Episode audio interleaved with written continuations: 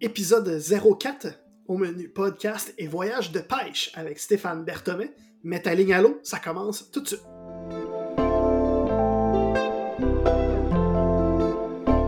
Merci d'être de retour pour l'épisode 04 de Passionné. Si tu as écouté l'un de mes trois premiers épisodes et que tu es de retour aujourd'hui, tout d'abord, merci beaucoup.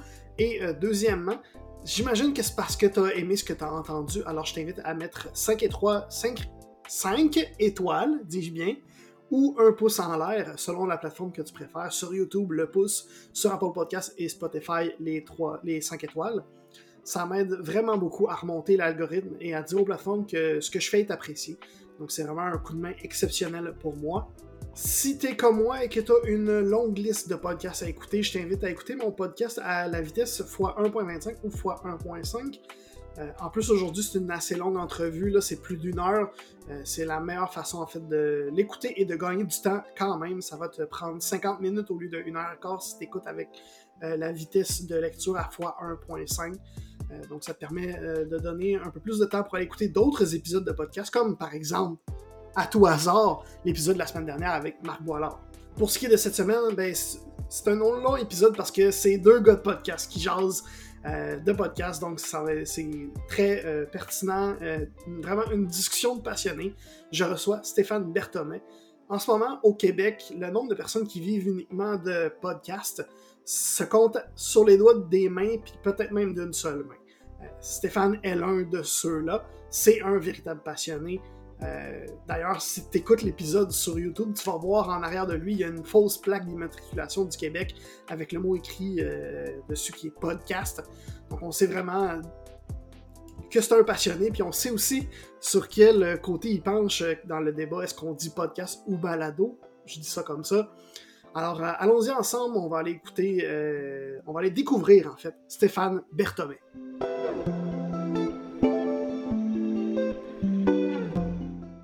Stéphane Berthomet, cofondateur de Podpass Agence Média, CEO des productions GoScript Media, auteur et scénariste. Euh, bonjour, bienvenue dans l'émission Le podcast Passionné. Merci de l'invitation.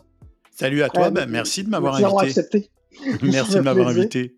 Dans le podcast euh, Passionné, en fait, on présente deux passions de créateurs et d'entrepreneurs. La première, celle qui a été utilisée pour créer un, emploi, celle qui est, le carburant, celle qui nous permet de rouler au quotidien euh, en fou. Et celle, la deuxième, celle qui nous permet de se, calmer un petit peu, se, se, redresser le dos un petit peu dans, le sofa à la fin de la journée ou après des, des gros rushs. Euh, Recharger les batteries.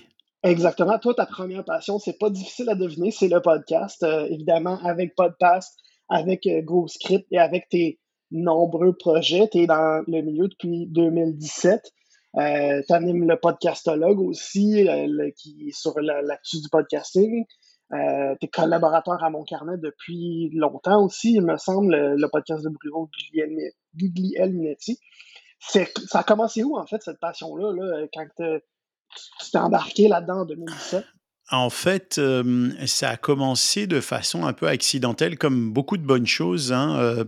j'ai, je voulais faire du documentaire depuis depuis longtemps. J'avais fait avant, ça fait une quinzaine d'années maintenant que je vis au Québec, mais avant de venir dans mon autre vie en France, j'avais travaillé pour le cinéma. J'ai travaillé pour, j'ai écrit pour des pour des différents projets télévisuels et j'ai écrit plusieurs livres et j'ai la passion du documentaire. Donc, euh, je voulais faire du documentaire. Et puis, à un moment donné, je me suis dit, ah, dans les années peut-être 2015, quelque chose comme ça, si je referais bien des séries documentaires ici au Québec.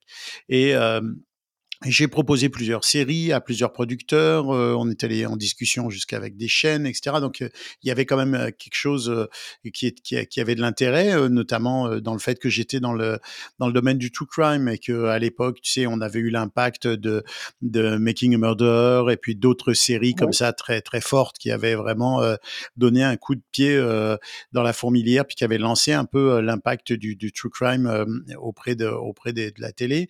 Et mais ça ça décollait pas comme je voulais, ça prenait pas le, départ que je voulais, notamment parce que moi, ce que je voulais faire, c'était vraiment de l'enquête. Puis l'enquête, c'est difficile pour une, une, chaîne de télé, pour un diffuseur de s'engager parce que il sait pas trop où ça s'en va. Aujourd'hui, ils demandent que ça, les diffuseurs. Tu sais, aujourd'hui, en 2023, les diffuseurs disent ah, on veut des enquêtes, on veut des enquêtes, on veut du true crime. À l'époque, on était plus dans un ce qu'on appelle documentaire d'observation ou dans un documentaire où tu savais du début à la fin où est-ce que tu t'en allais. Donc, euh, qu'est-ce qui faisait justement que les, les, les, les, réseaux étaient plus frileux par l'enquête J'imagine que à cause c'était trop nouveau. C'était trop nouveau. Euh, c'était trop nouveau. Ça coûte de l'argent de faire une production mm. télé. Ça coûte très très cher, comme tu sais. Euh, et le diffuseur a besoin de se rassurer. Donc, si tu lui dis, voilà, je viens avec un projet qui est super bon, c'est une histoire qui est vraiment intéressante, c'est une enquête, on ne sait pas où on s'en va avec. Il va te dire, oh, attends, euh, comment ça, je vais mettre tant de centaines de milliers de dollars par épisode, mais tu me garantis pas qu'à la fin, je vais avoir une histoire complète c'est un peu c'est un peu difficile à faire accepter. Aujourd'hui, euh, on démarre des projets avec des idées, puis on démarre sur des enquêtes, puis on voit où ça nous mène. Ils ont complètement revu ce modèle-là, mais à l'époque, en 2015-2016, c'était encore vraiment difficile de le faire admettre. Et donc à un moment donné, j'ai commencé à m'intéresser à l'univers du podcast, et c'est Bruno d'ailleurs qui Bruno Guglielminetti qui qui m'a mis un peu le, pied à l'étrier là-dessus, puis qui m'a dit ah, le podcast intéressant, tu sais, c'est un bon médium, etc. Et je me suis dit, oui, pourquoi pas finalement, pourquoi pas aller voir un peu ce qui se passe du côté de l'univers audio, qui est plus souple, qui est plus réactif. Et puis, comme moi, j'avais déjà une relation, je vais te dire privilégiée, puisque j'ai collaboré à Radio-Canada depuis un moment, il y avait le secteur audio numérique qui était en train de se développer, qui s'appelait pas encore audio, la O-H-D-I-O, mmh comme on l'appelle aujourd'hui, qui était en train de se développer et qui créait des contenus. Il y avait très peu de contenus qui étaient créés, très peu de gros contenus surtout. Il y avait plusieurs petits contenus audio. Et puis, dans le courant de l'année 2017, je suis allé les rencontrer.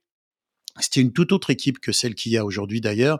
et euh, je leur ai dit, voilà, j'ai des projets de documentaires audio, j'aimerais faire ça. Au départ, c'était télé, mais je pense que ça pourrait très bien marcher en audio. Et puis ils ont été intéressés, ils ont ils ont senti qu'il y avait quelque chose, ils ont ils ont ils, voyaient le potentiel. Puis dans le même temps, eux, ils cherchaient à développer le secteur audio numérique et justement à aller vers des, des produits euh, différents, vers des enquêtes, vers des choses différentes.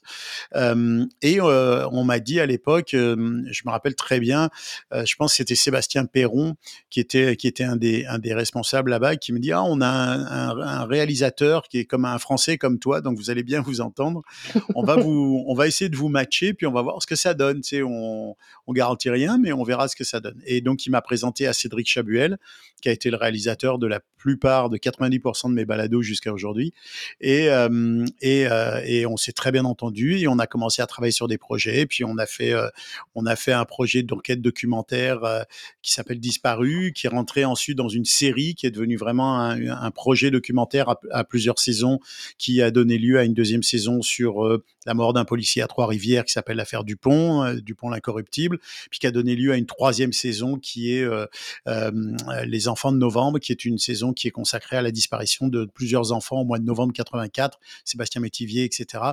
Et, donc c'est comme ça vraiment que, les choses se sont faites de façon assez naturelle. On a commencé à travailler au départ, on travaillait sur plusieurs idées, puis il y en a une ou deux compris le dessus, notamment cette enquête sur, sur une femme qui aurait été assassinée dans les années 50.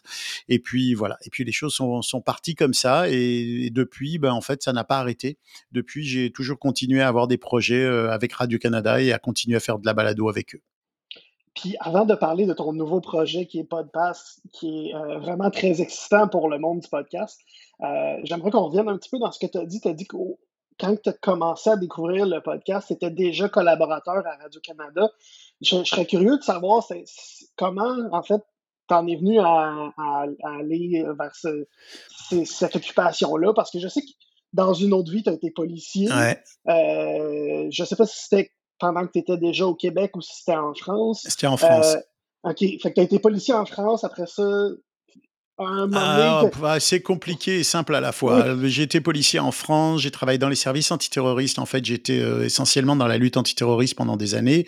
Et puis, euh, j'ai commencé à écrire des bouquins en France. J'ai commencé à, à, à, être dans les médias parce que je travaillais pour un syndicat sur des questions justement de sécurité, de réforme, etc. Puis après, j'ai été, j'ai quitté vraiment les corps actifs pour être ce qu'on appelle détaché dans l'administration en France. Tu peux être prêté à une autre administration. Donc, euh, j'ai prêté entre guillemets à une administration euh, euh, beaucoup plus, beaucoup moins policière, qui était en fait un, une sorte de, groupe de travail de l'Union européenne pour le gouvernement français.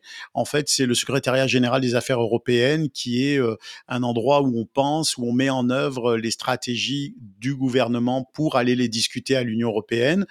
C'était une position un peu plus, c'était très différent évidemment de mon métier d'avant déjà, mais j'étais encore comme dans le statut de policier, si tu veux, euh, mais, mais prêté à une autre administration. C'était le ministère de l'Intérieur, le ministère des policiers qui me payait, mais j'étais prêté à une administration qui en fait était le, le, le, le, cabinet du Premier ministre, qui dépendait du cabinet du Premier ministre à l'époque.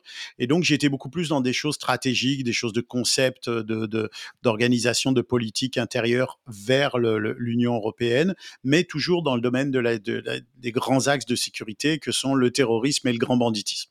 Donc ça, ça m'a amené à, à, penser les choses à un autre niveau, à voir l'organisation des systèmes et des structures à un autre niveau. Puis j'ai commencé à écrire des bouquins. J'ai commencé à, il y avait un peu dans mes relations des gars qui qui faisaient du cinéma. Il y avait un, j'avais euh, dans dans, un des services où j'ai été, j'avais croisé quelqu'un qui s'appelle Franck Moncuso, qui a fait plusieurs films de cinéma, notamment des films avec du jardin, qui a fait des séries télé, qui, a, qui a beaucoup travaillé dans, le, dans, les, films policiers.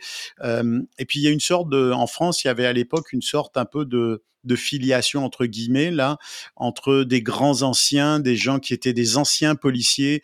Euh, ça vous dira rien évidemment ici euh, au Québec et aujourd'hui c'est déjà loin, mais il y a euh, Michel Alexandre qui, a, qui avait fait euh, un film policier qui était qui était très réputé, qui était un ancien policier. Puis il y a il y a Franck Mancuso dont j'ai déjà parlé, mais il y a aussi ah ben mince, son nom m'échappe maintenant, Olivier Marchal. Olivier Marchal qui a fait 36 Quai des Orfèvres, qui était un film qui a fait, qui a fait un énorme succès en France, un film de cinéma avec, euh, avec euh, des, des, des, acteurs comme, euh, comment, Depardieu, etc. Donc okay. ces gens-là sont tous des anciens policiers qui étaient dans l'univers dans lequel j'étais moi, la police judiciaire. Donc tu sais, de contact en contact, tu te, tu te fais amener sur un projet, tu travailles, tu apprends aussi beaucoup. Bref, donc j'avais déjà développé une, une, certaine capacité à écrire, à rédiger dans l'univers de la fiction sur le, sur le monde policier. Puis, au fond, j'ai fait quelque chose que je conseille à tout le monde de faire, c'est que je me suis servi de mes connaissances, de mon savoir, entre guillemets, de mon expérience, pour aller faire autre chose ailleurs. Et quand, euh, quand je travaillais à Radio-Canada, en fait, à RDI, au réseau de l'information, bah, j'étais consultant sur les affaires policières, mais quand j'ai proposé des balados, évidemment, je les ai pas proposés, je n'ai pas proposé des balados de voyage ou euh, de découverte, euh, de découverte du Québec, mais j'ai proposé des balados d'enquête sur des cold cases, sur des dossiers non résolus, etc. Donc, c'est beaucoup plus facile pour un diffuseur ou pour même un producteur de comprendre que bah, tu vas savoir faire le travail, que tu as les compétences pour le faire, donc c'est beaucoup plus rassurant. Donc c'est pour ça euh, aussi que, que ça a marché, évidemment. Puis je m'en cache pas, le fait d'avoir eu déjà des contacts, de travailler au réseau de l'information euh, et de dire ah bah j'aimerais faire une switch, puis aller parler aux gens du, de, de, de l'univers audio numérique. Bien sûr que ça aide. C'est sûr qu'avoir un contact avec euh, avec le diffuseur, ça ça, ça t'aide beaucoup. Mais il y avait aussi le fait que bah, j'avais une certaine réputation qui m'accompagnait. J'ai écrit plusieurs livres sur les questions de sécurité, mmh. etc. Donc tout ça, bah, c'est de la logique d'une certaine façon, c'est-à-dire tu fais les choses dans un domaine où tu es bon, puis j'ai jamais cessé de faire ça au fond, parce qu'après, quand j'ai créé GoScript, qui est la compagnie de production, euh, j'avais déjà développé quand même un certain savoir-faire dans le podcast. Puis je me suis mis à produire des podcasts pour d'autres. J'en ai produit pour Cube, j'en ai produit pour des marques comme mmh Ubisoft ou, ou d'autres. Donc euh, j'ai toujours euh, voulu utiliser mes compétences pour les améliorer ou pour les amener ailleurs. En fait, je pensais ça le grand, la, le, si je peux me permettre modestement de donner un conseil, c'est de, de dans l'univers audio en tout cas et dans tous les autres univers finalement, c'est de savoir maximiser ses compétences euh, ou alors prendre le temps d'apprendre des nouvelles choses, mais de pas croire que, tu sais, quand on fait un podcast, on se dit, ah, je ferais bien un podcast sur quel sujet? Bah, Si t'as pas déjà un sujet solide parce que toi, tu as des compétences ou tu as vraiment un goût particulier pour un domaine, puis tu l'as développé, tu l'as travaillé, c'est pas très bon signe si, tu, si déjà tu pas ça au départ. Donc l'idée, c'est vraiment de travailler sur tes acquis. Oui, exactement. J'aime beaucoup euh, ce, conseil-là à donner à, pas mal tout le monde parce que moi, ce que par l'expérience que j'ai à rencontrer des gens qui ont des idées de podcast, ben souvent, ce qui va revenir, c'est la même phrase de Ah oui, j'avais déjà pensé à ça, on va faire un podcast, moi aussi. Puis euh, quand tu leur demandes c'était quoi leur idée de projet, puis tu réalises c'est à peu près toute la même idée, puis ça s'en va à peu près tout dans le même. Euh, tout le monde a la même idée, puis personne ne fait quelque chose de très différent avec. Euh, donc, euh, ouais, je suis très d'accord avec ce conseil-là. puis si on va justement à ce, ton nouveau projet qui est Podpass, ça vient d'où ce, cette idée-là? Ben, Qu'est-ce que c'est aussi, là, pour ceux qui ne connaissent pas ça? en fait, écoute, je ne vais, je vais rien t'apprendre là-dessus. En fait, il y a on, voit l'évolution du monde du podcasting depuis, depuis quelques années. Moi, ça fait donc depuis 2017 que j'ai commencé. Je commençais à travailler sur les projets en 2017. On a mis le premier en ligne en 2018. On en a refait en 2019. Je pense qu'on a sauté l'année 2020 pour en faire un début 2021. Je me rappelle plus bien. Mais tu sais, j'ai fait... Euh, j'ai fait cinq projets de podcast euh, avec Radio-Canada, cinq podcasts en fait avec Radio-Canada, mmh dont deux qui sont des coproductions avec la France, avec France Culture. Euh, j'ai produit deux podcasts pour Cube, euh, qui sont des podcasts documentaires. J'ai produit trois, quatre, à peu près quatre podcasts ou cinq podcasts peut-être de marques pour des marques euh, ou pour des organisations culturelles. Euh, donc je suis dans cet univers, je baigne dans cet univers depuis huit ans à plein temps. je, je, regarde beaucoup ce qui s'y passe. Euh, je vais, je vais à l'étranger quand il y a des quand il y a des conférences, quand il y a des rencontres. Je vais en France quand il y a le Paris Podcast Festival. Là, je mmh reviens de Denver où je suis allé au Podcast Movement. donc j'ai toujours essayé de, de rester, d'aller très en creux dans, ce que, dans, dans cet univers-là pour bien le comprendre, pour bien le maîtriser.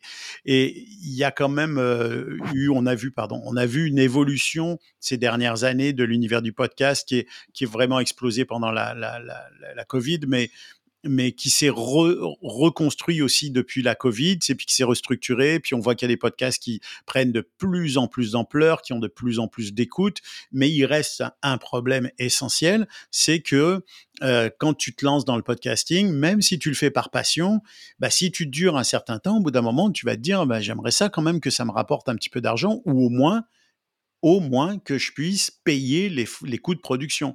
Parce que, comme on le disait avant que tu commences à enregistrer, il bah, faut, faut s'acheter un micro, faut avoir du logiciel, faut un logiciel de, de, de, de, de conversation à distance comme tu comme en as actuellement, bah, ça coûte environ 200 piastres. Le casque qu'on porte, ça coûte au moins 100 piastres, etc. etc. Mmh Donc, bon, tout ça, ça demande de l'argent. Puis, euh, puis euh, oui, ça peut être une passion, mais il n'y a pas de raison que cette passion, à un moment donné, on ne se pose pas la question de comment on peut la rentabiliser.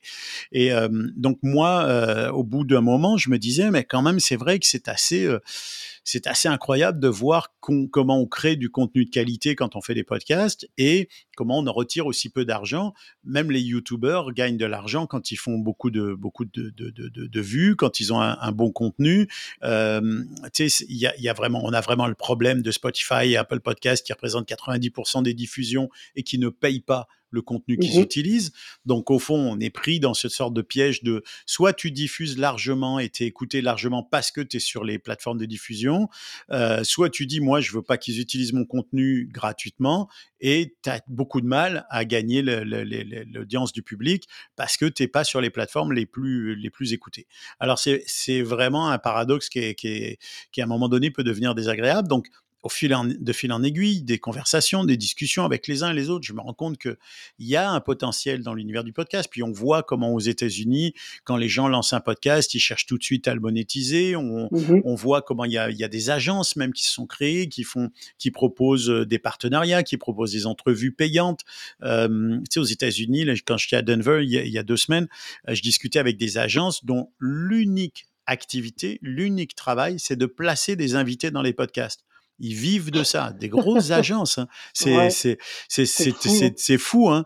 Euh, ils, ils vivent de ça. C'est un business de, de placer des gens. Mm, Et des fois, c'est des négociations avec des entrevues qui coûtent euh, 2, 3, 4 000 dollars.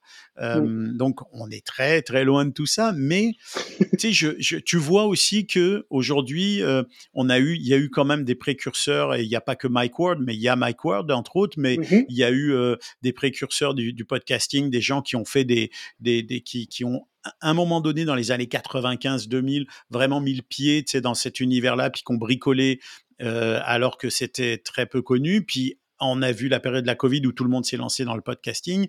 Puis maintenant, on voit la période où il y a des gens qui se sont lancés avant les années 2000 ou dans les années 2000 et commencent aujourd'hui à avoir une un, un réelle ampleur sur l'univers, puis qui surtout ont des podcasts qui fonctionnent super bien. Et puis, il y en a plein, au fond, quand on commence à demander aux gens combien ils font d'écoute.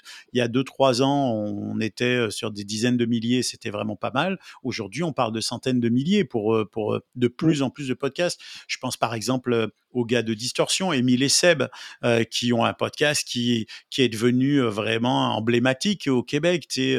Alors, euh, c'est parti sur, sur quelque chose qu'ils ont fait eux-mêmes. Ils racontent des histoires étranges sur, qui, qui se déroulent sur Internet. Ils en ont fait des livres, euh, ils en ont fait euh, une série télé.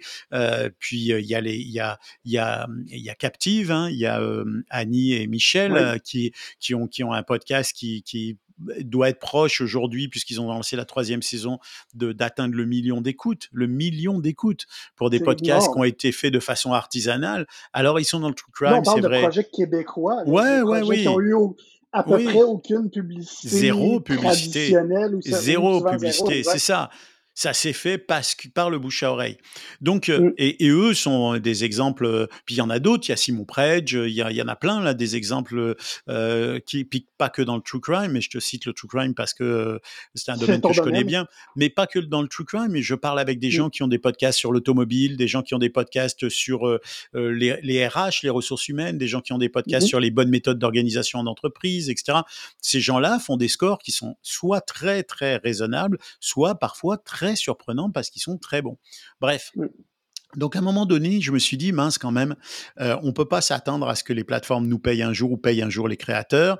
On ne peut pas non plus euh, attendre du de, de, de, de, la programmatique, la publicité, l'insertion dynamique, un revenu conséquent. Pourquoi? Parce que oui. l'insertion dynamique, euh, que ce soit l'hébergeur qui le fasse ou que ce soit Spotify ou d'autres systèmes, euh, c'est des peanuts. Là, on parle de 2-3 dollars par le coût par mille, il est de quelques mm -hmm. dollars par euh, mille écoutes.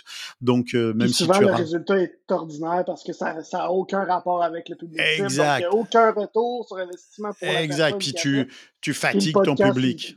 C'est ça, exactement. C'est ça. Tu fatigues les oreilles de ton public parce que tu leur sers une, une pub de char alors que c'est pas vraiment ta thématique, non, etc., etc. Bref.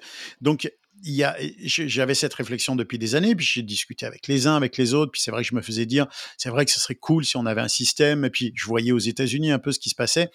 Et donc, euh, il y avait ça, et puis de l'autre côté, euh, moi je discutais, j'ai discuté avec quelques marques québécoises, et je leur disais, ben, comment ça se passe la publicité pour vous? Et, et, à chaque fois je me faisais dire ouais, ben tu sais c'est pas euh, c'est pas facile. Puis on voit ce qui se passe avec les médias québécois. Bon et pas, pas que parce qu'il y a Meta qui a bloqué le, les, les, les, les nouvelles au, au, Canada mais aussi parce que on voit que ça se rétrécit quand même le, le, le mm -hmm. potentiel de le potentiel de, de, publicitaire pour les marques dans les médias. Puis ça coûte très très cher une, une, une ne serait-ce qu'un bandeau sur un site internet d'un média comme comme Cube ou comme ou comme la presse ou comme le devoir, ça coûte très cher. Et, euh, et donc, et en même temps, les éléments, les métriques de toutes ces choses-là sont pas très, sont pas très, très rentables. C'est-à-dire que tu n'as pas une vision très claire de qu'est-ce que ça te rapporte. Et on sait que nous, on est dans un univers numérique où les métriques ne cessent de s'affirmer, tu sais, les statistiques ne cessent d'être de plus en plus précises, on comprend de mieux en mieux. On a, on a maintenant un, un, un calcul euh, par l'International Advertising Bureau, l'IAB, qui te donne vraiment un, un niveau d'écoute aux 60 secondes d'écoute qui est, qui est vérifié, qui est calculé. Donc, on commence à avoir des chiffres de plus en plus précis. Donc, on a les outils au fond. Et ma réflexion, ça a été celle-là. Et elle a été euh, très, très alimentée, je dois le dire, parce que c'est, il faut lui rendre toute la place qu'elle a dans le, dans la réflexion, par Andréane Vio, qui est aujourd'hui la cofondatrice de Podpass avec moi, qui est ma partenaire en affaires. Andréane avait bien avant moi commencé à créer des partenariats entre des podcasts et des marques. Elle avait négocié des contrats, notamment par exemple pour Pfizer euh, avec des podcasts ou euh, des marques qui faisaient des annonces de partenariat avec différents podcasts. Et elle l'avait basé sur un système de réseau, c'est-à-dire qu'elle s'était constituée un réseau de podcasts et elle nouait des ententes avec des marques. Et puis on a discuté, je pense qu'on a dû commencer à discuter il y a déjà pas loin de deux ans en fait. Et, ah puis on, ouais ouais, et puis tu sais, tu sais comme les discussions comme on peut avoir, on pourrait en avoir une aujourd'hui, puis euh, dans un mois on se reparle, dans six mois on se dit ah c'était pas une si mauvaise idée, puis dans un an on se dit ah on pourrait commencer à le faire. Euh. Bref, donc on a commencé à discuter de ça. Je te dirais oui il y a peut-être plus ou moins deux ans.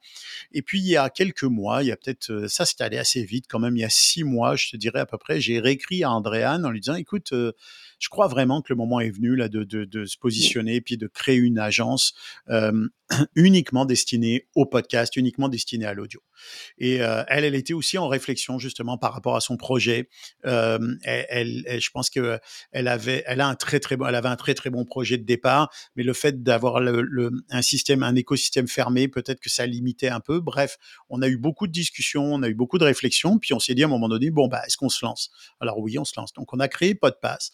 Podpass, qui est vraiment une agence de publicité qui est enregistrée comme telle, une agence de publicité pour les marques qui veulent annoncer dans les médias. Alors ça veut dire quoi annoncer dans les pardon, qui veulent annoncer dans les podcasts? ça veut dire ouais. ça veut dire quoi annoncer dans les podcasts? Ça veut dire par exemple ne pas faire du ads, ne pas faire du, de l'insert dynamique comme font euh, euh, mmh Spotify, comme fait Acast, comme fait euh, Target Spot, comme font par, beaucoup de, avec des agences en fait d'insert de, dynamique, comme font beaucoup d'hébergeurs. Tu sais, il y a beaucoup d'hébergeurs qui te proposent d'adhérer à un système de d'insertion dynamique dans ton, par ton hébergeur. Eux-mêmes, ils ont une entente avec Target Spot ou avec des grosses mmh. boîtes internationales. Même les plateformes d'enregistrement comme moi, j'utilise Zencaster. On était en train de discuter grâce à la plateforme Zencaster. Ah.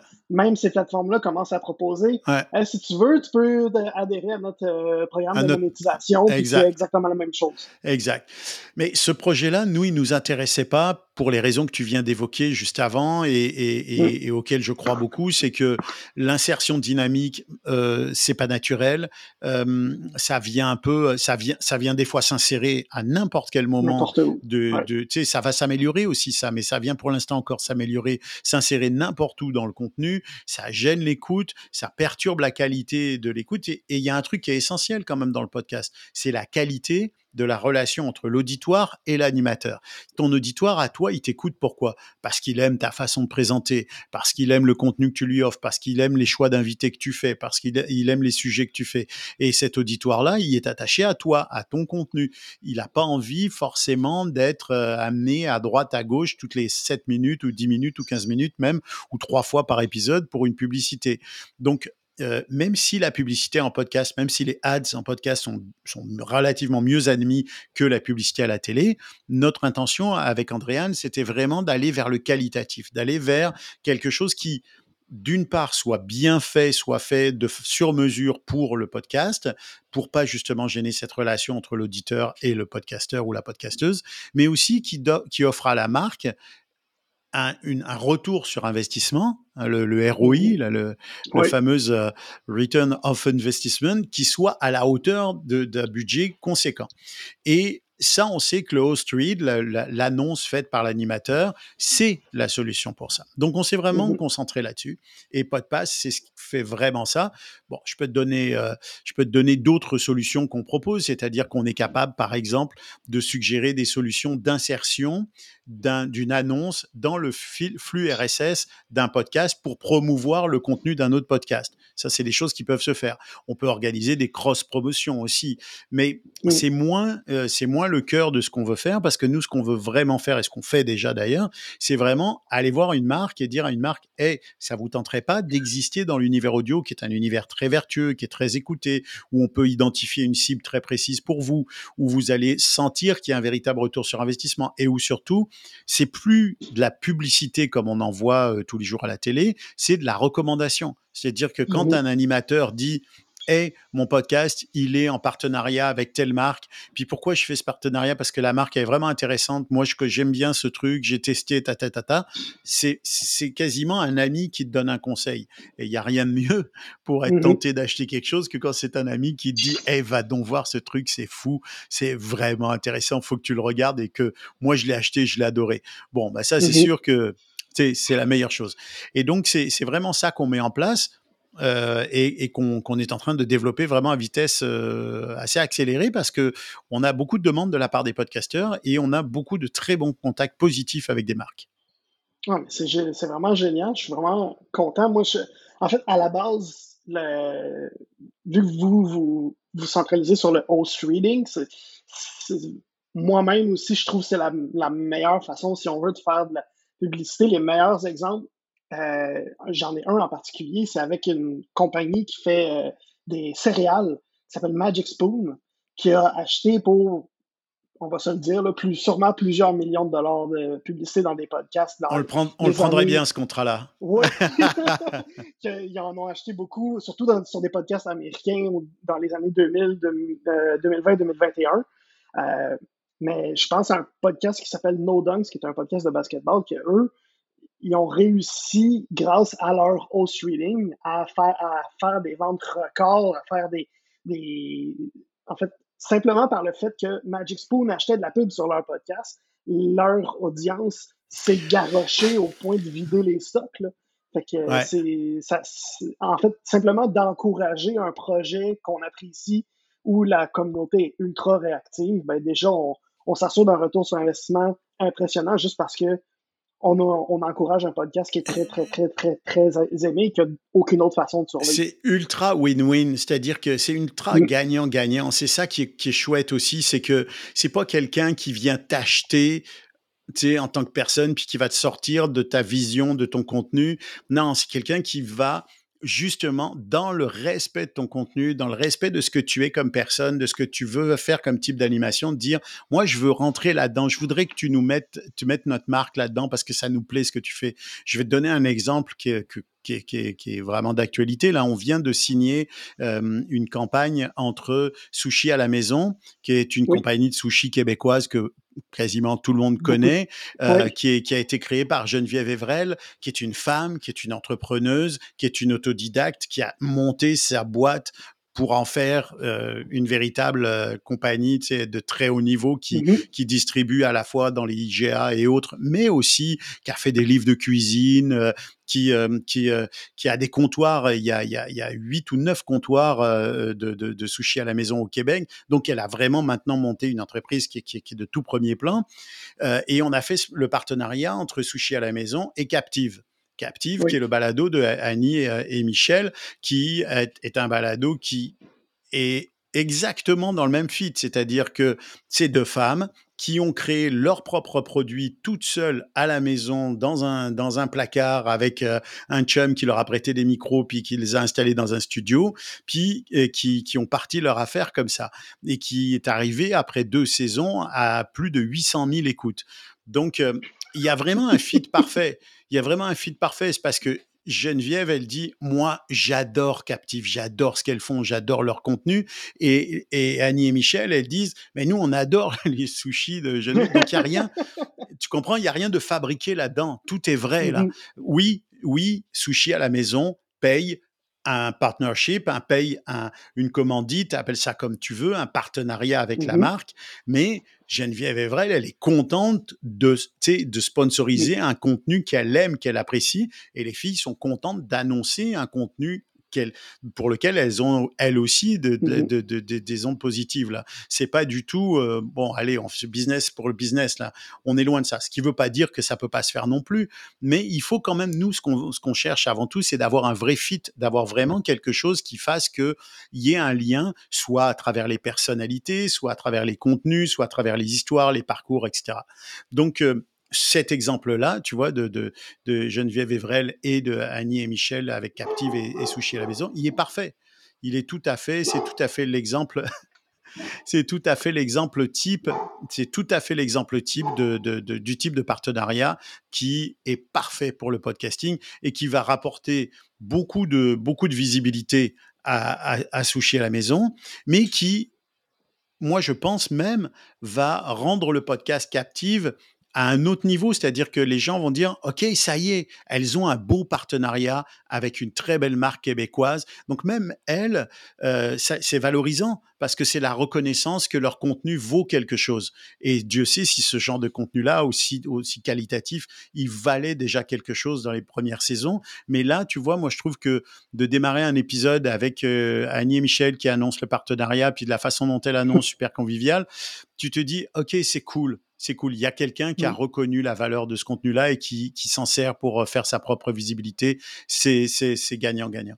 Donc ça, c'est un bel exemple. Puis il y en a plein des exemples comme ça. Mmh Je connais un gars qui a un podcast euh, qui traite des fruits et légumes. Écoute, c'est quand même un domaine euh, plutôt niché là. Il a des écoutes, il a des écoutes qui sont qui sont vraiment minimes, vraiment pas très importantes, mais qui sont très bien positionnées dans cet univers-là. Et il a un partenaire bah, je dirais pas son nom, mais c'est un, un partenaire qui vend des produits pour l'agriculture. Et à un moment donné, il dit, écoute, moi, ça fait six saisons que je suis là, euh, que je fais mon podcast, je vais peut-être arrêter. Mais là, son partenaire, celui qui le sponsorise, il lui dit, non, non, non, faut pas que tu arrêtes. moi, je veux que tu continues. Donc, il a refait une saison supplémentaire parce que son partenaire lui dit, je vais payer, t'inquiète pas, je vais continuer, je vais payer plus s'il mmh. faut, mais je veux que tu continues. Donc ça, c'est des exemples qui démontrent que le retour sur investissement, là, pour la marque, il est, il est garanti. C'est, puis on le voit, il y a eu des études maintenant. Il y a deux ans encore, il y avait très peu d'études. Maintenant, on voit les études, là, sur le sujet. Il y a plus de la moitié des gens, pour pas dire jusqu'à certaines études, 70, 75% des gens qui écoutent de la publicité en podcast, qui vont aller se renseigner ou qui vont passer à l'acte d'achat. C'est énorme. Essaye d'avoir ça sur la publicité à la télé ou à la radio. Ça n'a rien à voir. Puis, tu sais, tu t'achètes un espace de publicité dans un magazine tu vas payer ça des milliers de dollars. Quelles sont les garanties que la personne qui feuillette le magazine va ne serait-ce que lire ta publicité ou jeter les yeux dessus? Et quand le magazine ou le, journal, encore pire, est terminé, le soir, il part, euh, il part au panier. Avec un peu de chance, il va aller euh, alimenter le feu de bois pour euh, cet hiver, le feu de foyer, tu sais. Non, mais c'est ça. Et peut-être que quelqu'un va le revoir en ouvrant pour faire son feu de foyer. Ah tiens, il y avait ça, ok, mmh allez hop. mais il reste que c'est ça la durée de vie d'une publicité sur dans la presse traditionnelle alors que sur un podcast, tu peux mesurer le nombre d'écoutes que tu veux atteindre, tu peux mesurer la durée, tu peux savoir exactement quel type de public tu recherches à, atteindre, tu passes ton message exactement de la façon que tu veux. Ça aussi, la, la, la marque en, podcast, elle peut choisir avec l'animateur mmh ou l'animatrice quel message elle donne. Bref, c'est incomparable. Oui, puis un petit commentaire sur la durée de vie en particulier. le, meilleur exemple, c'est moi qui l'ai vécu il y a quelques semaines. J'ai écouté un épisode d'un podcast qui datait de 2017. On est en, en, c'était en, août 2023. Puis en écoutant le podcast, ben, il y avait une. Euh, c'était pas une publicité, là, c'était plus un, un, entrepreneur qui parlait de son, son projet. Puis j'ai dit, moi, j'ai, hey, moi, ça, ça, ça m'intéresse, là. Fait que j'ai, puis j'ai visité le, le, site web, puis j'étais allé m'informer parce que même plusieurs années plus ben tard, j'étais intéressé. Fait que là, au niveau de durée de vie, là, le, la durée du podcast est pas mal plus longue que celle du, de l'imprimé qui se ramasse euh, dans, dans le foyer. T'as raison là-dessus. Clairement, puis l'impact, il est énorme. Tu sais, euh, je parlais hier avec euh, Bruno Guglielminetti, puis il, nous a, il nous a confié le mandat de, de, de lui trouver, si on, si on voulait, des, des, gens qui veulent participer à mon carnet, puisqu'il offre maintenant la mmh possibilité aux entrepreneurs ou aux gens qui sont dans des compagnies, qui veulent faire parler de leur business, qui veulent faire parler de leur travail. D'ailleurs, je passe un message si c'est votre cas, euh, appelez-nous. Mais euh, il, a, il offre la possibilité d'avoir des entrevues qui sont des entrevues euh, rémunérées, compensées. Là, il c'est pareil, il n'y a pas de cachette là-dessus. Ça se fait énormément aux États-Unis, comme je te disais. Et mmh Bruno, il y a beaucoup de demandes là-dessus. Et il y a des gens qui ont besoin de ça. Et c'est un service qui est, qui est, qui est finalement, en termes de, de résultats, pouvoir parler de ta, de ta marque, de ce que tu es comme mmh entreprise, de tes valeurs, de la façon dont tu travailles, de, de, tes, de tes attentes, de tes employés, de tes projets pendant 15, 20 minutes, où est-ce que tu peux faire ça? Tu peux pas faire ça avec une mmh qualité d'écoute comme on en a avec un podcast. C'est pas mmh possible ailleurs. Il y a personne qui écouterait ça avec autant d'attention. Et, donc, et, le prix que de, de, coût, le coût que ça a pour une entreprise, c'est extrêmement minime par rapport à une publicité. C'est 10 fois plus ou 50 fois plus impactant qu'une publicité et en même temps, c'est 5 à 10 fois moins cher. Donc, il n'y mhm. a pas vraiment de raison de s'en priver. Justement, je voulais te demander si moi, j'ai une entreprise, puis je veux faire par exemple, je je sais pas, moi j'ai un garage puis je veux faire la publicité sur des podcasts. Euh, c'est quoi, comment ça va fonctionner, qu'est-ce qui. Euh, premièrement, j'imagine que je t'appelle, mais ensuite, ça va être quoi les étapes? Les étapes? Ben, c'est très facile. Euh, et après, je vais te donner un exemple aussi assez drôle par rapport à ça. C'est, tu as un garage, donc tu es concessionnaire, puis tu, tu vends des mm-hmm. autos, puis tu veux annoncer. Alors, il y a dans l'univers du podcast, et là encore, et là, il faut préciser une chose, c'est qu'il n'y a pas de limite. Nous, si tu nous dis, moi, je veux faire connaître mon garage aux États-Unis, ou faire connaître mon garage en France. Je vais ouvrir une succursale en France, puis là, j'ai zéro leverage, j'ai zéro visibilité. Mmh je veux être connu du public français, mais on va aller chercher des produits, des podcasts qui sont sur ces secteurs géographiques, même si, tu sais, on sait que le podcast peut aller partout, sauf qu'on sait aussi que les podcasts locaux sont avant tout écoutés localement. Ça, c'est pas un mystère. Donc, on est capable, nous, d'aller chercher. Si tu nous dis, moi, je vais être connu sur le Canada anglophone, je vais ouvrir des, des garages en Ontario, ben, on va aller chercher des podcasts anglophones dans, mmh dans les régions qui, où tu veux t'installer. Mais si tu, si tu me dis, ben, je veux annoncer ici au Québec dans des podcasts, il y a d'excellents podcasts qui parlent de quoi? D'automobile, d'innovation technologique dans le milieu, dans l'industrie automobile, qui parlent de sujets qui sont pas forcément directement, à part en plus de cela, pas uniquement dans l'automobile, mais des sujets qui concernent qui? Ta clientèle potentielle, les, les gars ou les filles, ça dépend ce que tu vends comme produit, ce que tu vends comme type de véhicule, de telle tranche d'âge, qui dépend aussi un peu de ce que tu as comme garage. Tu sais, si tu si es un garage Mazda, c'est pas la même chose que si c'était un garage Ferrari.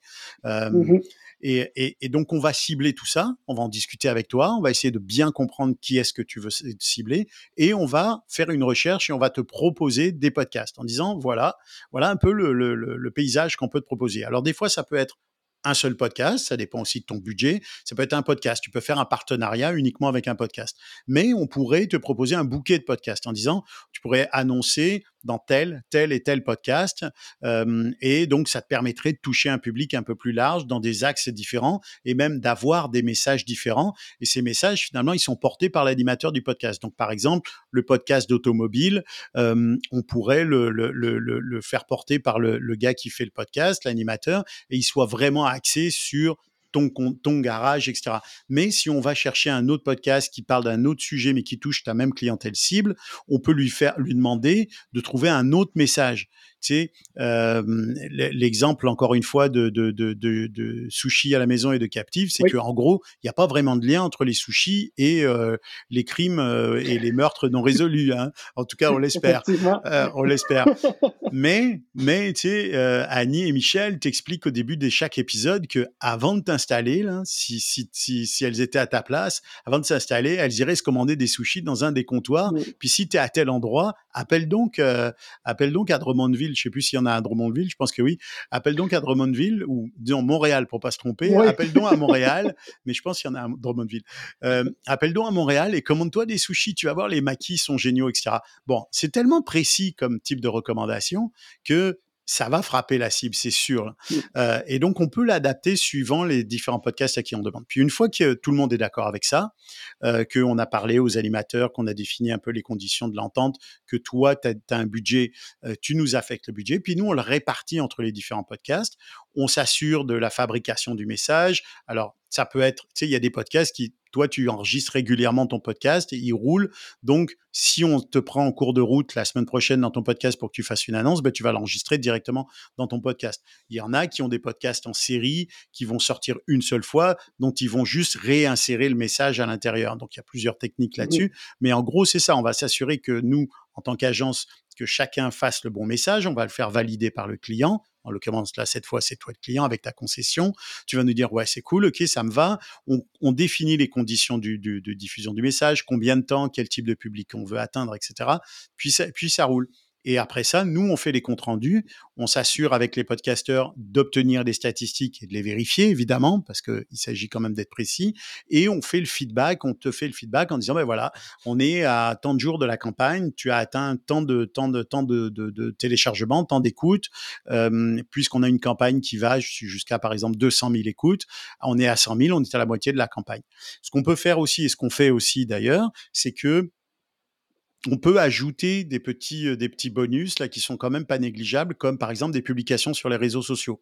C'est-à-dire que les podcasteurs ont souvent des réseaux sociaux qui sont, qui sont reliés à leur podcast et qui sont quand même souvent assez efficaces. Donc, on peut, dans la campagne, ajouter une, deux, trois publications en cours de route sur euh, les réseaux sociaux des podcasteurs ou des podcasteuses concernés. Donc voilà, une campagne, ça se passe comme ça. Et à la fin de ta campagne, ben, tu, tu as le retour sur, sur tes écoutes, tu sais que tu as réellement été écouté parce que, par exemple, si tu mets ton annonce, si ton animateur ou ton animatrice fait l'annonce au tout début du podcast, on sait qu'une annonce de partenariat, ça dépasse rarement les 40 secondes, 50 secondes, c'est déjà pas mal. Euh, donc ça rentre dans une minute, ça rentre dans 60 secondes. Et comme la mmh mesure IAB de l'audience, elle est de 60 secondes et qu'elle démarre à la première seconde d'écoute, si c'est mesuré IAB comme une écoute, ça veut dire que ton message, il est passé dedans. Et mmh ça, veut dire qu'il a été écouté. Donc c'est très fiable quand même, mine de rien. Mmh donc, euh, donc tu vas avoir réellement les écoutes pour lesquelles tu as payé ce qui est quand même aussi une garantie que tu n'as pas quand tu dis à un, journal, je vais vous prendre tel truc. On dit oui, oui, on a diffusé à temps, on a tant de clients, on a tant de mmh. lecteurs. Ça, c'est des lecteurs selon des, études. On, ouais, on a tant de lecteurs le week-end. Mais il y a personne qui est dans le salon de, de Stéphane pour savoir comment il lit son mmh journal, tu sais. Si je lis comme ça ou si c'est mon chien qui l'a mangé le matin, là, personne ne le sait l'exemple est le même aussi en radio où ben oui. ils ont un nombre, puis mais ça, c'est basé sur des sondages que au final, est-ce que c'est le nombre réel? Peut-être que oui, peut-être que non. Puis est-ce que c'est des auditeurs? C'est surtout ça l'important aussi, la différence entre radio et podcast, les auditeurs actifs, les auditeurs engagés. Ben oui. Le podcast, à la base, ben, tu as choisi de prendre ton téléphone, d'ouvrir l'application podcast, d'écouter ce podcast-là, alors qu'à la radio, ben, c'est peut-être juste le poste que tu as entendu au magasin ou dans ton char qui roulait quand tu as ouvert, tu as allumé ton char. Cette semaine, j'ai lu deux statistiques par deux organismes euh, très, très solides. Là, je pense qu'il y en a un, c'est Triton, puis l'autre, c'est euh, Signal Hill, euh, où Ouais, ou je sais, mais vraiment deux organismes de mesure mm-hmm. très très sérieux. On est à plus de 80% de gens qui écoutent réellement les publicités en podcast. C'est ça, c'est c'est énorme. C'est énorme, là. C'est mmh énormissime. Tu sais, la télé, quand une chaîne de télé dit euh, Nous, on est écouté par 1 million 200 000 sur cette émission-là, c'est de la mesure subjective, là. C'est de, de l'extrapolation. C'est qu'il y a des gens qui ont noté dans, le, dans leur, leur, leur référentiel, leur nombre de X, quelques centaines de personnes qui euh, regardent la télé tous les jours. Eux, ils ont leur petit boîtier, puis ils ont, ils ont, ils ont appuyé sur euh, telle chaîne à telle heure, là et après on a extrapolé à la reste, au reste de la population. C'est pas de l'écoute réelle, c'est pas de la mesure mmh réelle, jamais, jamais, jamais. Donc de l'autre côté, dans l'univers du podcast, nous on a des chiffres qui sont des chiffres réels. Donc mmh. tu sais pour un pour un pour un propriétaire de marque, pour euh, un quelqu'un qui veut annoncer, euh, je, je, pense que la discussion, il suffit juste de leur expliquer ça, parce que c'est ça encore la question, c'est que les gens ne le savent pas réellement.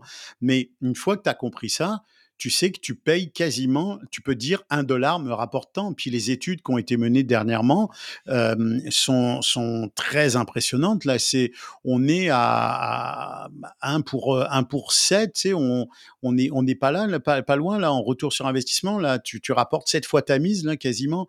Donc c'est très intéressant. Puis pour finir avec l'histoire du garage, parce que on me l'a raconté il y a pas longtemps, c'est un ami qui euh, qui a justement un podcast. C'est quelqu'un que je connais qui a justement un podcast qui parle de, l'univers automobile.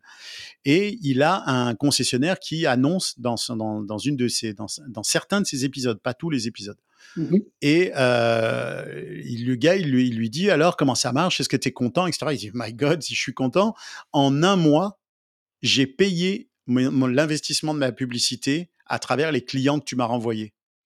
C'est-à-dire que T'imagines, toi, le concessionnaire, eh, avec les gens qui, dans le premier mois, sont venus lui dire hey, Je vous ai entendu sur tel podcast, euh, puis je viens voir, tu sais, je viens, ça m'intéresse, je viens saigner dans votre concessionnaire, ou qui lui disent carrément Je suis venu parce que j'adore ce podcast-là, puis que c'est un bon podcast, donc je mmh pense que ça va être cool de venir chez vous. Lui, il dit En un mois, il, il a payé l'investissement qu'il a fait sur le. Donc, tous les autres mois, les 11 autres mois, c'est de la plus-value sur un investissement de publicité en podcast. Mm. D'abord, un, c'est rarissime, c'est dans l'univers de la publicité. Puis deux, il n'y a pas de, pub, de modèle publicitaire qui peut te garantir ça, où tu es capable de dire, bah là, je comprends que ça revient directement de, du, du, podcast.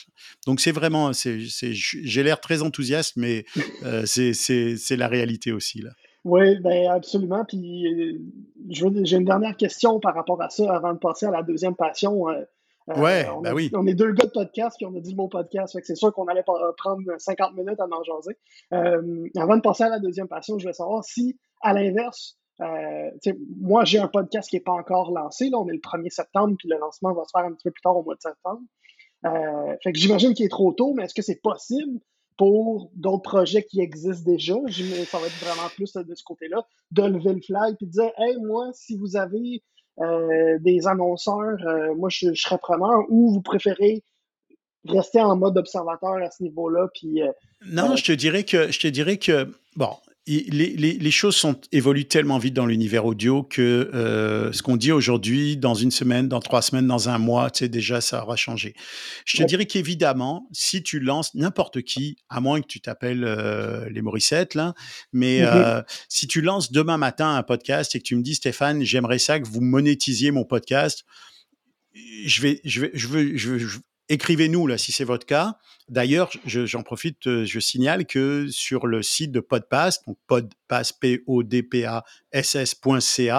euh, on a une page, un onglet pour les podcasteurs, que dans cet onglet pour les podcasteurs, tu peux soumettre ton podcast. Tu nous envoies, c'est un formulaire qui, qui s'ouvre, tu, as, tu donnes toutes tes informations, c'est, y a, tout est confidentiel évidemment, puis il n'y a rien de très secret qu'on demande, on essaie de voir où se situe ton podcast.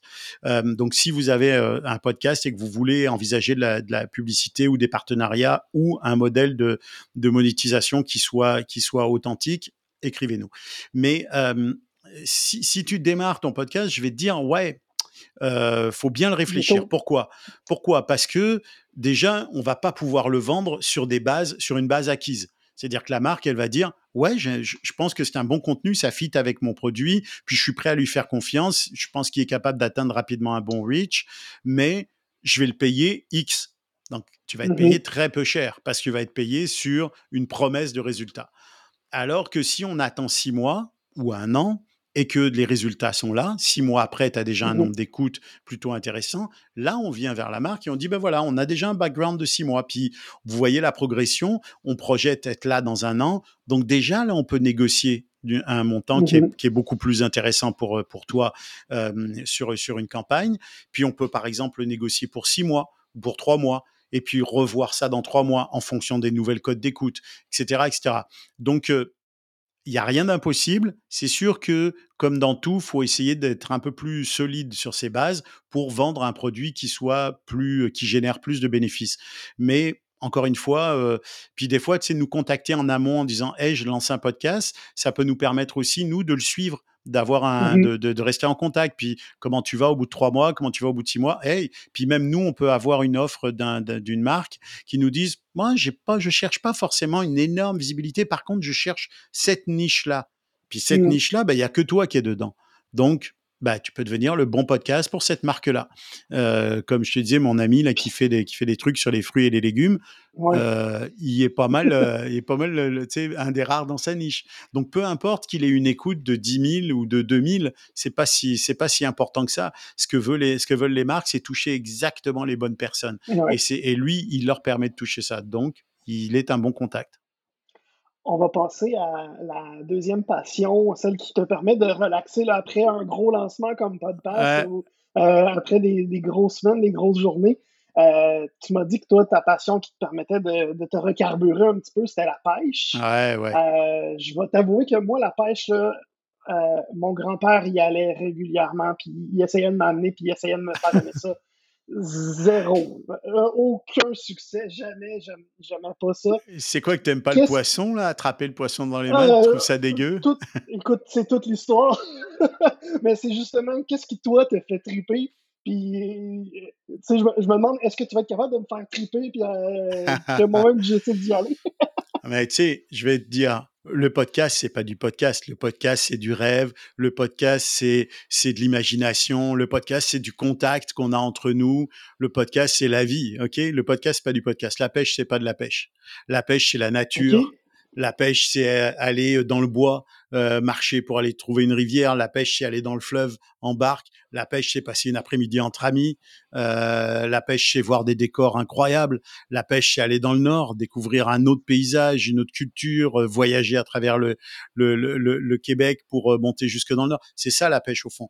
Euh, donc, moi, je pense qu'on peut, tout le monde peut triper sur la pêche. Euh, il y a autant de formes de pêche qu'il y a de podcasts différents. On peut longtemps faire, on peut faire beaucoup de parallèles, mais euh, en, en, fait, moi, je tripe sur la pêche pour plusieurs raisons. D'abord, une raison que j'ai que j'ai compris euh, certainement à rebours, c'est que moi aussi, mon grand-père allait à la pêche, mon père allait à la pêche. Euh, et puis quand j'étais petit, j'allais à la pêche avec eux. Je me faisais chicaner parce que je pitchais des pieds, je balançais des pierres dans l'eau. Euh, mon grand-père, ça le rendait fou. Et euh, mais maintenant, je sais que ça n'a aucun impact. On peut balancer des pierres dans l'eau, puis mon fils peut le faire, ça me gêne pas. Tu vois, comme quoi tout évolue. Mais ah ben, je peut-être y aller. Vas-y, vas-y, va balancer des pierres dans l'eau. Mais du coup, je te dirais que moi, quand je suis arrivé au Québec, je me suis pas mis tout de suite à la pêche. Puis j'ai, vécu 17 ans à Paris. Alors la pêche euh, en plein cœur de Paris, euh, ouais, moyen, moyen. Quoi qu'il paraît qu'il y a des gens qui pêchent dans la Seine, mais j'irai pas, euh, j'irai même ouais. pas toucher le poisson là. Bref, euh, un petit peu en l'extérieur de Paris, c'est sûr qu'il y a des coins de pêche. Mais bon, euh, tout ça pour dire que moi, j'ai pendant longtemps, j'ai, j'ai, j'ai eu, comme, comme je t'ai dit, des activités qui me permettaient pas d'avoir beaucoup de loisirs à côté. Bref, quand je suis arrivé au Québec, j'ai un peu redécouvert la pêche petit à petit. Je me suis fait un ami qui est un gars qui habite Jersey, qui qui je te salue, Claude, euh, qui est vraiment un gars de bois, qui est, qui, qui, qui sait passer une journée entière et une nuit dans le bois, puis qui que j'ai rencontré d'ailleurs dans un magasin de pêche et on est devenus amis comme ça. Et, euh, et lui, il m'a vraiment remis euh, remis de, de, le pied à l'étrier sur la pêche. Il m'a redonné le goût de la pêche aussi. Puis je me suis rendu compte que je l'avais jamais perdu ce goût de la pêche. Mais donc c'est ça, ce que j'aime dans la pêche, c'est euh, oui, c'est mais c'est pas tant le plaisir d'attraper du poisson, même si j'aime ça, c'est quand même cool de pogner un poisson, tu sais. Mais c'est d'être, j'habite sur la rive sud, je vais dans le fleuve, je vais dans les îles de Boucherville, j'ai mon bateau et mon petit canot, je vais je vais me balader dans les îles, je vois une biche, je vois des, des, des canards, je vois, tu sais, il y a il y a comme une forme de communion avec la nature qui est extraordinaire. Euh, là, j'ai un petit moteur électrique, alors soit j'y vais avec mon moteur électrique, soit j'y vais à la rame ça fait que ça me fait faire de l'exercice, ça me fait sortir. Euh, euh, bref, il y a, y a, tout ça aussi, tu sais, il y a tout ce truc qui fait que. Euh, puis j'y vais avec des amis, donc j'y vais là d'ailleurs le, le, 11 septembre. J'y vais là, c'est dans, dans, dans, pas longtemps. On fait une journée de pêche, là on se prend un guide, on va pêcher sur le sur le sur le fleuve. Donc il y a tout ce truc-là de partir avec les amis, de manger mmh. le sandwich dans le bateau et tout, qui pour moi est très important. Mais euh, je note quand même que c'est un peu spécial qu'on soit en train de discuter entre un Québécois et un Français et que c'est le Français qui te parle de la pêche. J'espère que oui, tu vas pas me pousser à te parler du hockey parce que sinon c'est qu'il y a vraiment quelque chose qui va pas. Non, ça, il n'y a pas d'inquiétude de ce côté-là, t'inquiète pas. Mais donc, si je comprends bien, en fait, le, le plaisir de la pêche, c'est vraiment juste simplement d'être c'est le moment présent c'est d'être ouais, ouais, c'est vraiment ça, ça parce qu'au ouais. final que ça morde ou que ça morde pas si pêche ça c'est pas important l'important c'est pas grave Okay, un de mes meilleurs sou... mes... parmi mes meilleurs souvenirs de pêche, c'est un souvenir mmh. avec mon ami Claude, justement, Claude Boursier. Euh, Claude, c'est un, un, un, comme je te disais, c'est un gars de bois. Puis euh, maintenant, j'ai appris, long, après beaucoup d'années, j'ai appris à me méfier de lui parce que il m'entraîne dans une pêche, puis il me dit, hey, on va aller euh, au, du côté de, du côté de la forêt Waro, puis on va marcher un petit peu, puis tu vas voir, je connais un coin super. Mais marcher un petit peu, c'est 4-5 heures de marche dans le bois, tu sais. Euh, puis euh, puis tu sais puis ça c'est ça c'est rien quand t'as pas une pente à, à, 45 degrés que tu montes ouais. quasiment à quatre pattes Ouf. avec ta canne à pêche redos puis puis c'est toujours des pièges comme ça avec lui. Tu sais, tu fais six heures de marche, de, une, une heure de pêche. Euh, mais, euh, mais tu vois, un de mes meilleurs souvenirs de pêche, c'était avec lui, justement. On a marché, je pense, pendant 3-4 heures. On était dans, dans, des, dans des, des trucs humides, là, de milieux humides et tout, pour arriver dans une sorte d'endroit où euh, tout était super verdoyant, avec plein d'arbres morts. C'était super beau, c'était un beau décor. Et puis, euh, on a pêché des petites truites comme ça, qu'on a évidemment relâchées à chaque fois sur place, dans des, un, petit ruisseau magnifique dans un décor superbe. Ça, tu sais, je me souvenir de cette journée-là, c'est quelque chose de chouette. Ça m'a déconnecté. Pas de coupe, évidemment, pas de téléphone. Le téléphone passe pas là-bas, etc., etc. Tu sais, d'autres aventures que j'ai faites avec l'autre. On est parti euh, cinq jours euh, euh, au nord de Natashquan. on s'est fait déposer. On a pris, on avait le sac à dos, un bateau gonflable, Zodiac gonflable, moteur, tout ça. On s'est fait déposer sur un lac au nord de Natashquan. Puis on a campé pendant cinq jours. Ça, c'est un souvenir. On a pogné du poisson en, en, sapristi, je peux te le dire en plus. Donc, c'était cool. Mais le souvenir de rester dans un camp que tu fais toi-même pendant cinq jours, puis tu étais un peu à la survie, là, quand même, faut se le dire. Euh, puis manger le tatiki de, de, de, de Wananish fait sur place en sortant de l'eau, bah, mon vieux, euh, je pense que tu touches le bonheur, là. Tu es, en train de toucher le bonheur du doigt, là. des choses, ramener à des choses simples comme ça, c'est magnifique. Si je comprends bien aussi, donc, tu as fait des voyages juste de pêche. Euh, ce serait quoi ta, ta destination de rêve de pêche? Là? Puis peut-être que tu es, déjà allé, là, mais ce serait quoi le, ça, là, ça va topper toutes mes expériences de pêche? Ce serait, ce serait vraiment aller dans le nord. Là. Je trouve que le nord du Québec, euh, euh, j'étais, j'étais aussi en, en, Gaspésie où, euh, où, on a, on a pris, mon fils a pris des, des, des barres rayées. On a pris des barres rayées. Barres rayées, là, c'est un beau poisson. Ouais, c'est gros. Ah, c'est vivant, là, c'est magnifique. Donc ça, c'était chouette. Euh, j'ai été aussi en Nouvelle-Écosse où il y avait de la truite et de la wananiche dans les rivières, vraiment d'une d'une beauté incroyable. Mais je te dirais, aller dans le nord, retourner dans le nord. Pour moi, le nord, c'est vraiment euh, parce que, en fait, ce qui est, qui est chouette le aussi, nord, par contre, c'est gros, là. Ouais, je veux dire, c'est au-dessus de Natashquan, mettons le coin de Natashquan et tout ça, là. Peut-être même un peu plus au nord, si possible. Mais pourquoi? Parce que il y a le voyage aussi qui compte. C'est que tu pars en voiture de, de, de, de, moi, je suis ici, lui est à Chersey, mais tu pars de, de, de, de Montréal, tu, tu roules pendant deux jours pour remonter jusqu'à un endroit où tu t'arrêtes puis là, c'est l'avion qui, mmh. prend le, qui prend le relais, c'est le, le petit avion. Puis, euh, bon, déjà, tu fais deux jours de voyage, tu, tu, tu traverses tout le, tout un paysage, tu, tu, tu rencontres des gens, tu, il y a un truc, je pense, qui est vraiment cool. moi, je trouve qui est magnifique dans ce, ce côté-là de l'aventure, là, qui est pas seulement la pêche, mais qui est ce que, tu de découvrir le pays aussi, de découvrir un peu l'univers dans lequel tu évolues. Euh, et puis après, d'être livré à toi-même. Euh, je trouve que ça, c'est. Puis écoute, le décor, le, le, Canada, on a quand même un, on a quand même un pays, il y a quand même un pays qui est extraordinaire, là, qui n'a rien à envier à personne en termes de décor, en termes de lac, en termes de beauté de, de, de lieu. Donc euh, oui, ce serait retourné dans le nord, je pense du côté de Natashquan, là, j'aimerais ça, ce genre de. J'adore ça parce que c'est vraiment un moment extraordinaire. J'ai quatre petites dernières questions pour toi pour finir, qui sont d'ordre très général. Euh, ton créateur préféré du moment, que ce soit en podcast ou dans autre chose, euh, et celui qui, la personne qui t'inspire le plus, si on veut, que ce soit dans ce que tu fais ou ça peut être même dans, la pêche. Euh, écoute, je, je, suis très très fan de son nom m'échappe maintenant, l'animateur de, de Someone Knows Something, euh, quelqu'un sait quelque chose. Ah. Euh, euh, tu vois qui je veux dire là? Je suis très très fan de lui. Je suis très très fan de lui, notamment sa dernière saison sur l'histoire des jeunes noirs assassinés aux États-Unis par des gars du, du Ku Klux Klan c'est c'est un podcast bouleversant. Donc, je suis très, très fan de son travail. David Ridger, merci. Je suis très, très fan de son travail. C'est un travail que dont je connais l'importance parce que je, je, je le fais d'une façon très proche de lui, mais dont je mesure toute l'implication qu'il a parce qu'il est moi, je trouve que je suis beaucoup impliqué, mais des fois trop, euh, mais il est encore plus impliqué que moi et je suis très admiratif de ce qu'il a fait et de ce qu'il fait. Il va sortir une nouvelle saison bientôt. Donc ça, c'est vraiment pour moi un grand modèle. Euh, j'ai pas, j'ai, c'est un truc qui m'est très personnel, mais je n'ai pas de de sentiment. Tu sais, je suis pas un fan. Je suis pas un fan de, d'un sportif. Je suis pas mmh un fan d'un musicien. Je suis pas un fan de, d'un comédien. J'ai pas ce truc, cette fibre là d'être j'ai un ami, je pense qu'il vendrait sa mère pour aller voir un concert de Prince, tu sais. Euh, mais moi, j'ai pas ce, ce kick de, j'ai pas ce kick avec quelqu'un. Donc, je, je m'inspire de beaucoup, beaucoup d'univers. J'absorbe beaucoup les choses.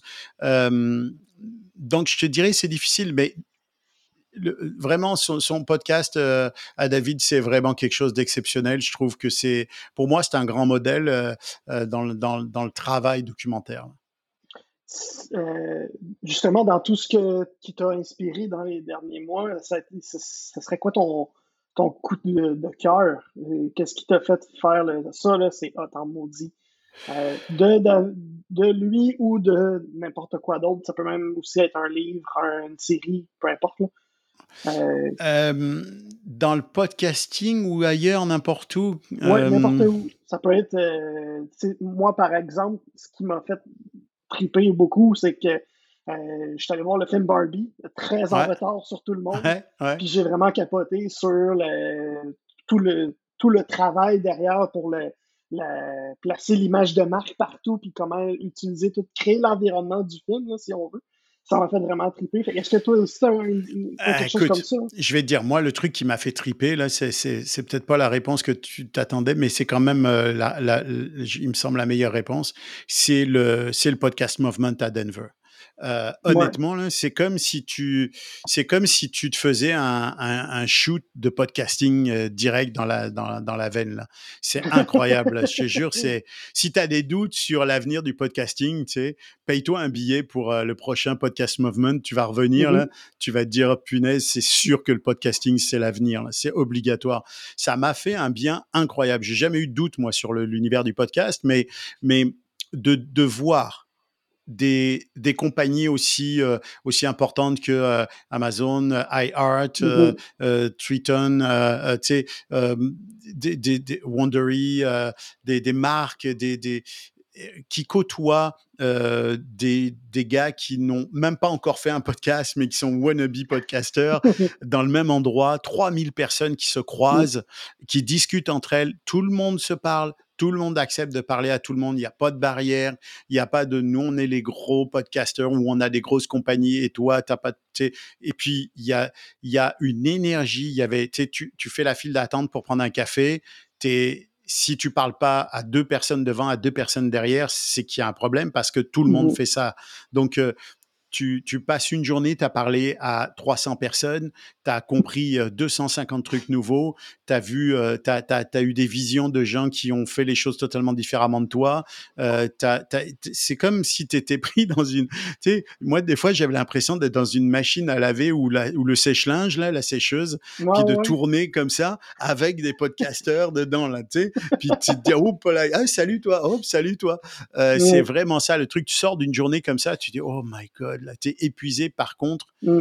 tu as comme emmagasiné à la fois de l'énergie, mais en même temps de la connaissance, du relationnel, des contacts. J'ai fait des meet-up. Il y avait un système de, de, de, de, meet-up euh, qui est d'ailleurs organisé par une compagnie euh, euh, montréalaise. et c'était super bien fait. Tu pouvais organiser directement des rencontres avec les gens en groupe ou en one-to-one. C'est comme incroyable. Le, le, le, donc ça, ça m'a. Ça, si tu me demandes qu'est-ce qui t'a vraiment mmh frappé là euh, euh, ces derniers temps, c'est ça parce que je suis revenu de là, je me suis dit waouh, c'est c'est formidable ce qui se passe en ce moment. Puis oui, c'est les États-Unis, oui, il faut relativiser. Tu sais, on n'est pas dans le même univers, les budgets, tout ça, tout ce qu'on veut, mmh mais on oublie, faut pas oublier que tout ce qui les a frappés nous a frappés euh, avec un léger décalage. Puis euh, on n'est pas plus bête que les Américains, mm, au contraire, et euh, on est capable de faire les, mêmes choses que ce qu'ils font. Donc pour moi, c'est vraiment, ça a été vraiment une lumière là qui a, qui a brillé comme ouais, on est sur la bonne voie. J'ai suivi ton parcours en podcast movement par LinkedIn un peu. J'étais vraiment vraiment jaloux que, tu sois parce que moi, je me suis pris beaucoup trop à la dernière minute pour y aller. Euh, j'ai pris la passe euh, virtuelle, fait que j'ai même pas encore accès. C'est le temps. Ça va être début septembre, mi-septembre. Ouais, euh, c'est ça, fait que j'y ai pas encore accès. puis je compte les jours quasiment juste pour écouter les formations, alors que toi, tu as, pu se profiter de tout le réseautage. le réseautage, il est fou, là. Le réseautage, il est fou, là. J'ai pas fini de, de gérer les retours et les contacts que j'ai avec les gens. Tu sais, c'est comme euh, j'en ai pour des semaines là. Puis j'ai fait des entrevues euh, justement pour Podcast Magazine, pour le Podcastologue. Tu sais, je fais des entrevues avec James Cridland, qui est comme certainement l'un des des, des, stratèges les plus les plus impressionnants dans l'univers audio, dans l'univers du podcast. Euh, j'ai discuté avec les gens de Triton, euh, j'ai discuté avec les gens de, de Cineral Hill. Euh, j'ai eu des discussions qui m'ont comme remis sur des sur des tracks auxquels je pensais mmh pas, qui m'ont appris des choses, qui m'ont confirmé des choses auxquelles auxquelles je, je supposais que, que, que qui étaient intéressantes. Donc c'est vraiment, euh, je te dis, c'est, c'est, y a, moi je trouve que c'est, c'est comme si tu es un fan de Disney puis que tu vas à Walt Disney là, tu sais, ça, ça, revient à peu près au même là. Donc euh, c'est vraiment formidable. Je conseille à tout le monde de, s'il a minimalement les moyens de le faire, de s'immerger là-dedans parce que tu repars de là avec une, une énergie incroyable. J'avais oublié de mentionner que ces questions-là, c'était pour des réponses courtes, mais je, m'en fous. Oh, tu veux que je te la fasse courte? Tu veux que je la fasse courte? Je peux te la faire courte, là. Non, moi je veux ça. Moi c'est ça que je veux. Fait que je suis content de l'avoir oublié en fait. Puis euh, gars, on va laisser faire la, question euh, c'est quoi ton coup de gueule des derniers temps? Parce que ton, on était trop dans le positif. Mais sinon, euh, j'en ai un coup de gueule. Hein. Ben, d'abord, je vais le prendre. ok, je vais te le donner. Ben, mon coup de gueule des derniers temps, c'est un coup de gueule qui est, qui est de plus en plus, qui, qui, me travaille de plus en plus. C'est que je vois beaucoup de formules euh, de, de tu sais, fais ton podcast euh, en, en, un mois euh, ou on, on, et puis ça c'est c'est vraiment à travers le à travers tout l'univers du podcast en France, au Canada, aux mmh États-Unis, des gens qui promettent que tu peux faire ton podcast en quelques heures quasiment là. Je trouve que c'est exagéré. Puis mmh. je, je, je, je, crois qu'il faut pas faire rêver inutilement les gens. Tu sais, euh, faire du podcast, c'est ça peut être une passion, c'est une belle passion. C'est très très bien de, de, se lancer dans sa passion, mais il faut être conscient du, des, des difficultés. Puis faut être conscient que c'est un travail sur la durée, que de gagner des auditeurs. Tu sais, je vois des trucs, des gens qui te promettent que tu vas avoir euh, 3000 auditeurs, ou 4000 ou 10 000 auditeurs en, en trois mois de podcasting. C'est c'est pas loin d'être de la bullshit. En fait, faut le dire, c'est de la bullshit. C'est ça. Ouais. C'est ça. Donc euh, la, la réalité, c'est que il y, aura rien de magique dans le podcast. Un peu comme euh, sur, euh, sur LinkedIn, quand tu vois des gens qui font des posts qui te promettent euh, d'acquérir des clients euh, pour 10 000 dollars par semaine dans, dans, dans, trois mois si tu mmh suis leur formation. Ben, tout ça, c'est un peu le miroir aux alouettes. Donc ça, ça me fatigue un peu. Il y en a beaucoup aux États-Unis, il y en a beaucoup en France. Euh, en France, je vois de plus en plus de, de, de formations ultra rapides pour découvrir et puis pour devenir un podcasteur, une podcasteuse à succès. Euh, ça me gêne un peu parce que euh, je crois qu'on est tous responsables de ce que devient le podcasting.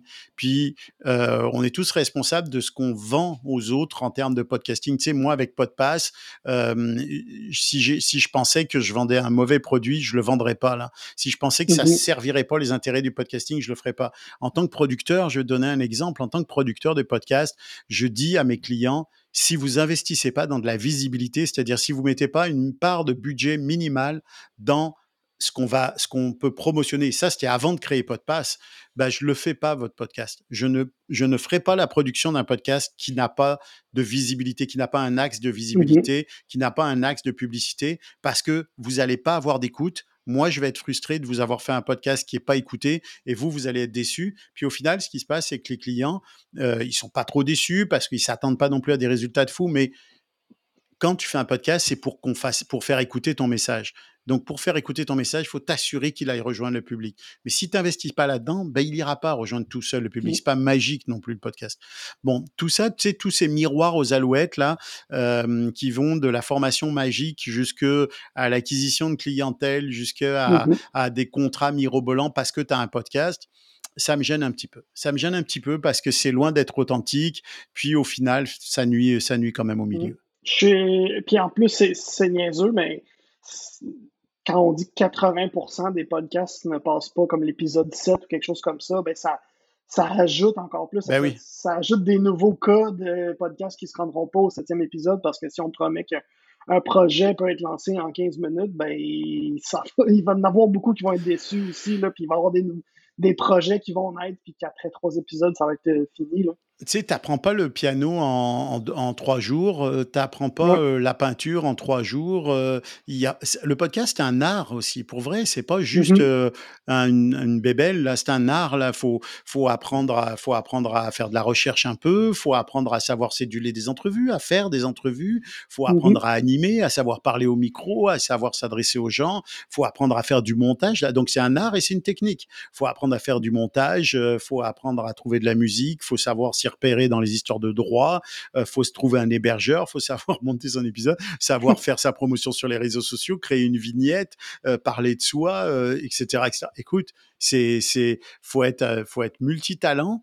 et en même temps, t'apprendrais tout ça en quoi? En trois jours, un mois? Non, c'est c'est pas comme ça que ça marche. Donc euh, c'est dommage. Je suis sûr qu'il y a des gens qui le font bien. Je, ceci dit, je, ne dénigre pas les formations de podcast. Là, il, y a, il faut bien qu'on s'entende là-dessus. Il y a des bonnes formations, certainement. Euh, D'ailleurs, j'en donne à l'INIS des formations de podcast. Euh, mais, mais et je parle pas que de celle-là, mais j'ai vu des formations à distance Mhm. qui sont très bien faites, qui sont très solides. Mais faut pas faire rêver les gens inutilement. Puis faut pas leur faire croire qu'en quelques heures, quelques jours, ils vont devenir les maîtres du podcast parce que ça, c'est ça, c'est pas c'est pas correct, je trouve. Absolument. Ça va être la toute dernière question de notre, euh, notre entrevue. Euh, merci beaucoup pour ta générosité en passant. Vraiment, là, je j'aurais jamais espéré euh, qu'on en discute autant que ça. Ça va être quoi ton défi de l'automne? J'imagine ça a rapport avec Podpass, là, juste comme ça. Ben oui, Mais ben oui, ben serait oui. quoi le, le défi plus précisément? Écoute, notre défi, c'est de gérer le nombre de podcasteurs et podcasteuses qui s'adressent à nous en ce moment, parce qu'on en a pas mal. Euh, donc, d'arriver à, d'arriver à, à, à ingurgiter tout ça, à, à recevoir tout ça, puis à le traiter, puis à leur trouver Mhm. des partenariats. Et de l'autre côté, c'est aussi de, quand même, faut le dire, de faire comprendre aux marques combien ils ont intérêt à faire de la publicité en podcast. Ça, c'est un peu le défi. On va organiser des webinaires, on va trouver des solutions. Puis, tu sais, je sais que les choses vont se faire, mais moi, j'aime toujours accélérer les choses. J'aimerais, j'aime ça, Ouais. j'aimerais ça que ça aille plus vite toujours. Mais je sais que l'histoire va dans ce sens-là. On va tous dans le Mhm. sens de, de la publicité en, en podcast. J'aimerais être un facteur d'accélération, un facteur de changement aussi. Donc, mon défi, c'est vraiment celui-là. Puis, c'est mettre Podpass à- avec, euh, avec Andréane sur des, sur vraiment sur une- la longue distance. Là, on a des objectifs qu'on s'est donnés. Euh, et c'est chouette aussi de travailler à deux sur un projet parce que jusqu'à présent, je travaillais beaucoup tout seul. Donc, euh, c'est vraiment d'amener Podpass à, à devenir, certainement, on l'espère, le- une entreprise phare dans l'univers de la publicité au Québec. Merci beaucoup, euh, Merci à toi. D'avoir euh, participé à- au podcast Passionné. Je, je suis vraiment, vraiment content de t'avoir reçu et que tu as été autant généreux avec euh, mon audience. C'est vraiment très, très, très apprécié. Euh, on peut te suivre, j'imagine, sur euh, chez moi, je t'ai connecté, connecté avec toi par LinkedIn. Euh, la meilleure façon de te rejoindre, j'imagine, ça serait ça ou par le, ton. LinkedIn, c'est bien LinkedIn Ouais, euh, ou écrivez-moi, allez sur le site de Podpass, podpass.ca, Mhm.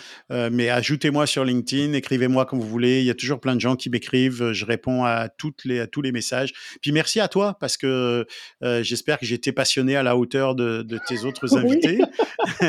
mais merci à toi parce que c'est un c'est le fun de parler de, de parler de podcast puis de parler avec quelqu'un qui s'y connaît comme toi parce que tu as une véritable expertise dans le domaine. Ça aussi, c'est vraiment un plaisir d'échanger euh, avec quelqu'un qui a une telle connaissance du milieu.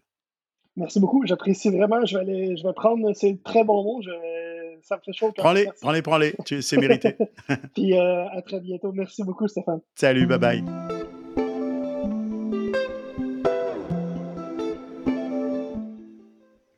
Merci beaucoup, Stéphane Berthevin, d'avoir accepté l'invitation de passer au podcast Passionné. J'ai vraiment adoré jaser de podcast et de pêche avec toi.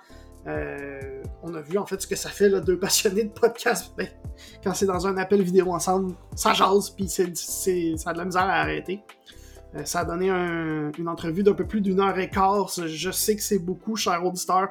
J'apprécie vraiment que tu aies écouté jusqu'à la fin. D'ailleurs, si t'es encore là, j'imagine c'est peut-être parce que tu as aimé ce que tu as entendu, donc je t'invite à t'abonner sur la plateforme de ton choix, soit YouTube, Apple Podcast ou Spotify. Euh, ça va te permettre de t'assurer que tu manqueras pas les prochains épisodes, dont celui avec Jean-Simon Buis la semaine prochaine, à mardi.